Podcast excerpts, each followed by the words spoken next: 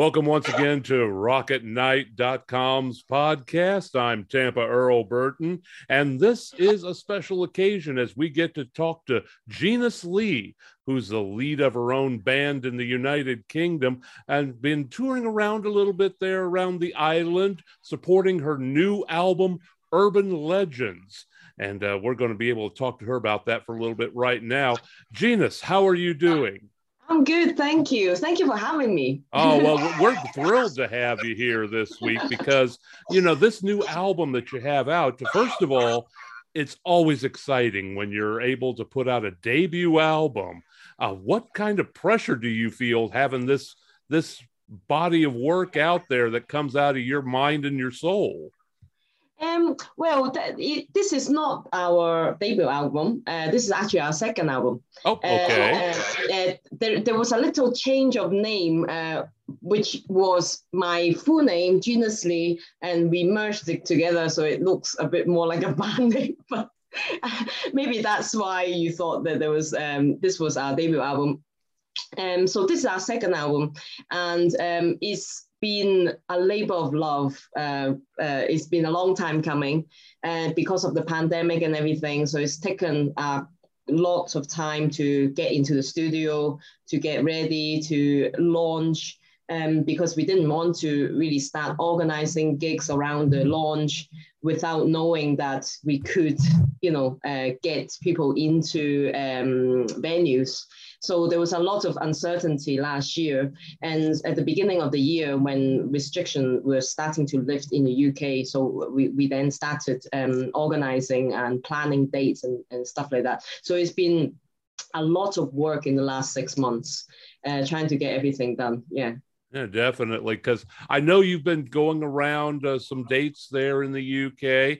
Uh, what has been the reaction? Is it great to be back into that live setting once again and, and to feel the reaction of the audience?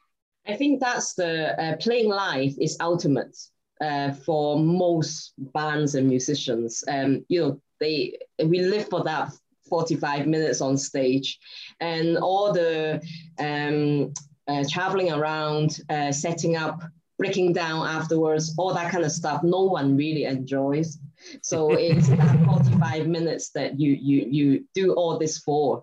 And so uh, to be able to get back on stage after two years of not playing live was just oh, it was like coming home. I, I mean, I, I don't know how else to explain. It's just for musicians to want to perform in front of people that having a crowd in front of you, listening to your music, enjoying the show is just something else, you know. Um, putting out music is one thing, but playing live is just the ultimate for, for me anyway.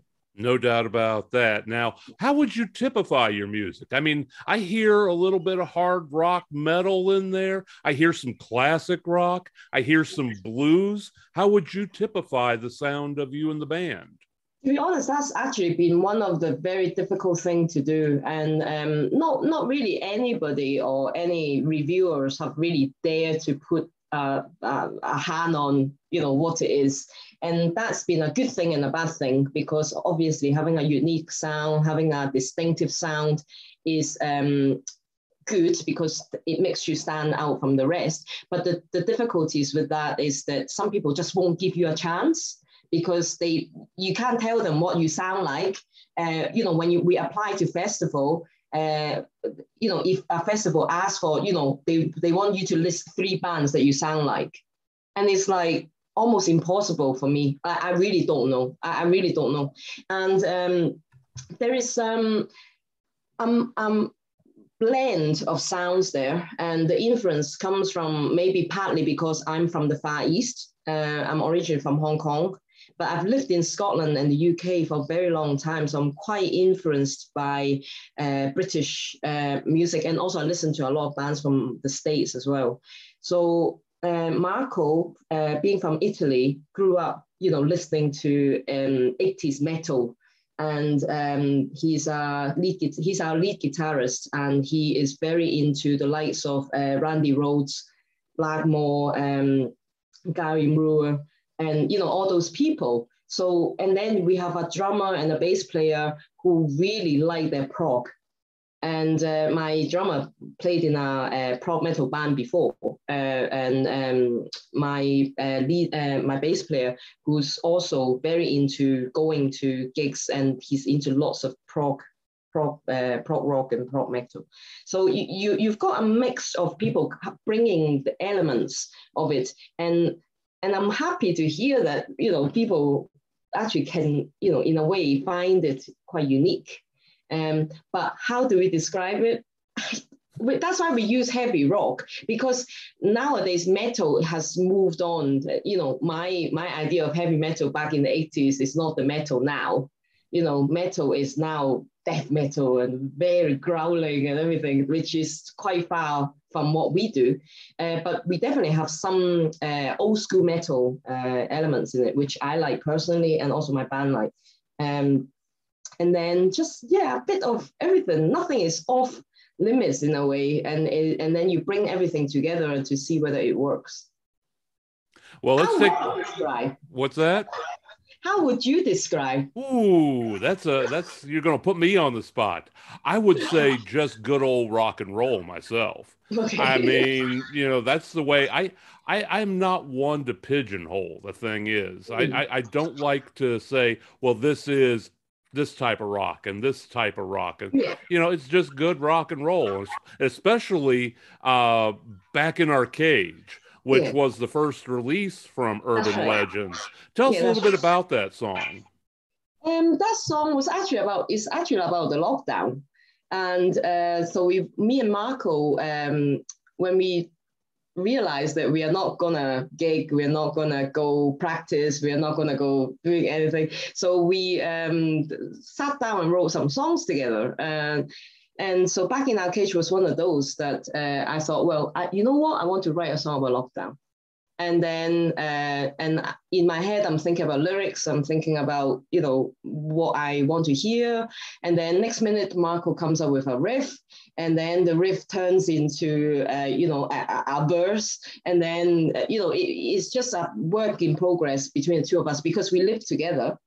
And uh, it's just easy uh, you know when during the lockdown you, you can't go anywhere anyway so um, yeah, so that's how it came about. Um, it's about a different look at uh, the lockdown uh, because I am very much into um, the environment, uh, the uh, climate change, and all that kind of stuff. That I, I want to minimum, m- sorry, minimize my personal impact on the environment. And I looked at the lockdown as uh, the nature taking a break from us human beings.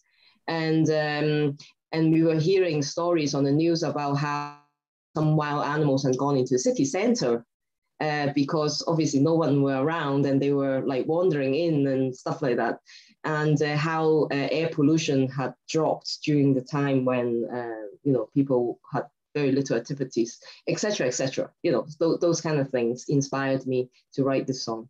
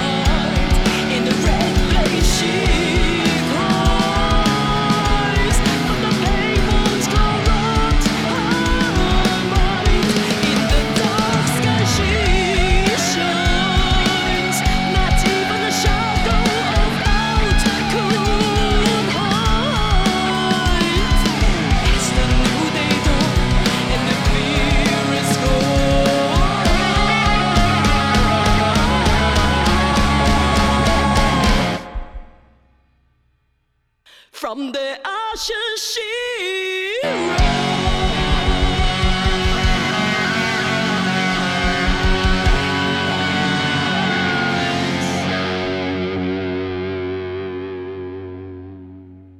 Now, uh, one thing I wanted to ask you about is you you've been getting back out on the road, uh, got Urban Legends out there. What does the rest of the calendar year look like for you? How busy are are you and the and the other guys in the band going to be coming uh, over the next six months or so?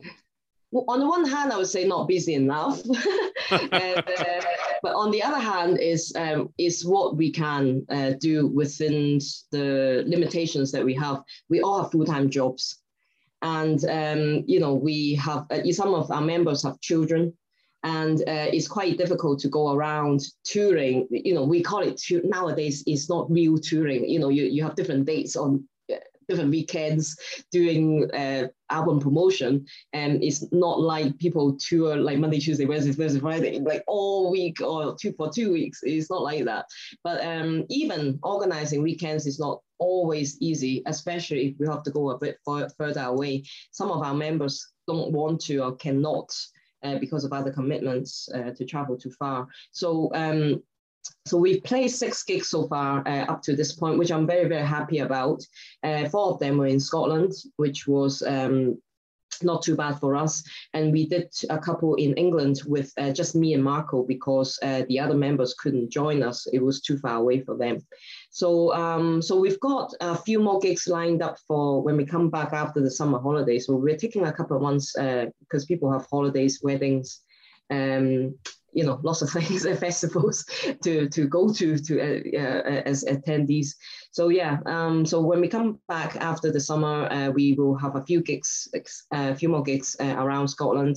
Uh, we have one down, another couple down in England. So yeah, so trying to fit in as much as we can within the limits that we can do. It's hard. Uh, I, I I won't I won't uh, lie about it. It's um it's exhausting uh, when you have a full time job and then you finish. You have to go to a gig and then you have to do all the load day, load sound check, and then you pay for that 45 minutes and then you have to pack everything up and go home and you're knackered by the time you get home. So weekends are a bit better, like uh, Saturday gigs are a bit better than Fridays. Yeah. Yeah, no doubt about that. That's see, that's one thing I don't think a lot of fans understand nowadays is that the days of you know living on a tour bus and and having the labels send you out those days don't exist anymore. It's people like you and, and, and a lot of other bands that i've talked to that you know they have this well i got a full-time job and then i go you know on on saturday night and you know, play a two hour show somewhere. And that's, you know, the thing is, they use that full time job to be able to do it. It really is tough on you guys because you are, you know, working 40, 50 hours a week, and then you're working another 24 hours with your band. That's right. And people don't buy music, and uh, music don't pay. You know, they, they it, we won't even break even for example, you know, the, all the money that we spend going to the studio, printing the CDs, doing the T-shirts, is to promote, to hope that people listen to the music. But ultimately, the money we've spent, we are savings that we've made in order to make the music. You know, and and if I couldn't afford to actually pay that out, then we wouldn't really do it because there's really no guarantee of you making the money back uh, unless you make it big, obviously. But nowadays, making it big is a lot more than just the music.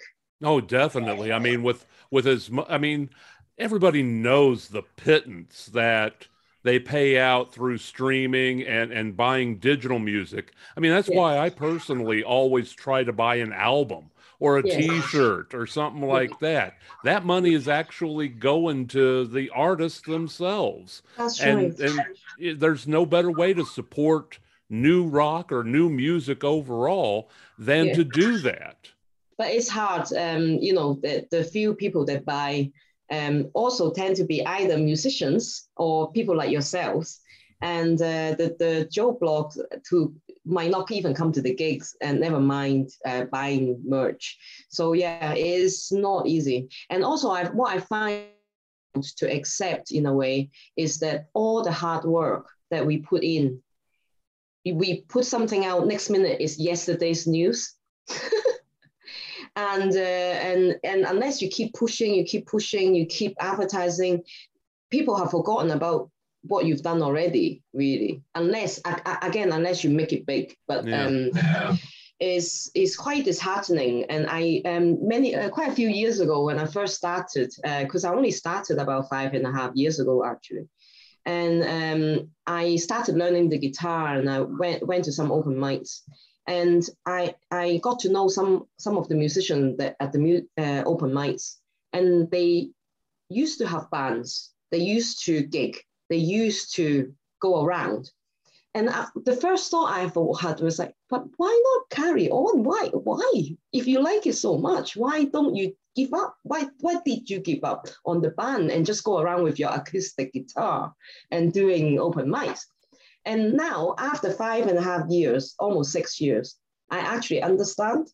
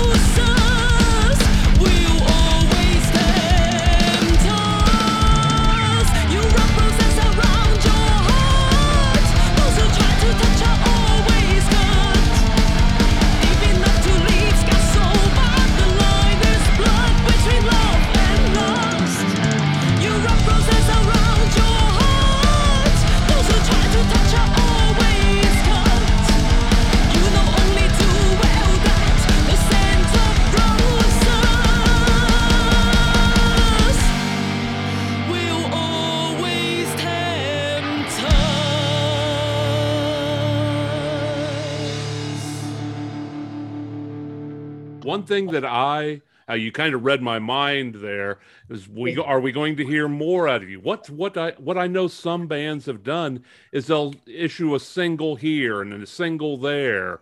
And then when they get enough singles out there they say okay let's put them together and do an ep i mean is that is that an approach that you like or you do you prefer the album approach No, I, I'm an old school album uh, Yeah. for me. I, I grew up listening to albums. I didn't like. I didn't do single songs. I listened from to album from beginning to end. You know, I know I want to know what's coming up. I anticipate what's coming up, and I listen to the end. I do not stop a song in the middle. I listen to right to the end. You know, that's how I used you know listen to music.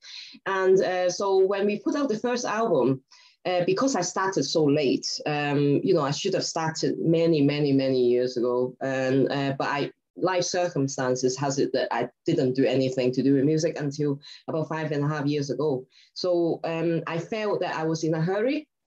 So I put up the album, the first album with no singles. I didn't even know or think about putting out singles. We put out the album. in you know day one and uh, and then I soon learned that you, you're supposed to do things in certain steps and blah blah blah. So e- with this one, um, uh, you got the music through uh, Dunk uh, McKellar, and he does uh, the radio plugging, and he advised me to put out two singles uh, before the album. And that's how. That's why we did it that way. Uh, so it's through, um, you know, good advice from from someone who knows and uh, so yeah um so but i think two two singles from an album is plenty. You know you want people to listen to the album you know and um one thing i think we should do more is videos but it's very difficult. I find it very difficult because one we don't have money to pay someone to do it. So that's uh, that that's uh, budgets that we don't have uh, if we do it ourselves, it's finding the time to do it. We did back in our cage uh, ourselves, and the result is not as good as we would like. But I think the the idea materialized, and uh, we managed to do uh, something that we were happy about, uh, happy enough to put out. Uh, but we should have really done a video for From the Ashes, but I just didn't have time. Um, we might still do a couple of videos live live videos uh, that we've taken footage of during the gigs that we played to try to um, have a bit more content. This is like this era of content creation is so hard to keep up, so hard. it really seems like uh, you've got the right approach. I mean, you've got the the the, the old old school rock and roll attitude. You've got the music. You got the sound. Uh, we can only hope that you, you you have great things come for you in the future, Jeanice. Thank you very much. Well, uh, want to take uh, take you know, thank you for coming out here and and talking with us today. And we look forward to you know keeping an eye on you and watching what comes next, and and hopefully maybe maybe before the end of the year we can hear some new stuff from you. Hmm, yeah, that might be pushing it, but yeah. Okay. okay, we see. Well, thank you for your time, Jeanice. Thank you. Thank you.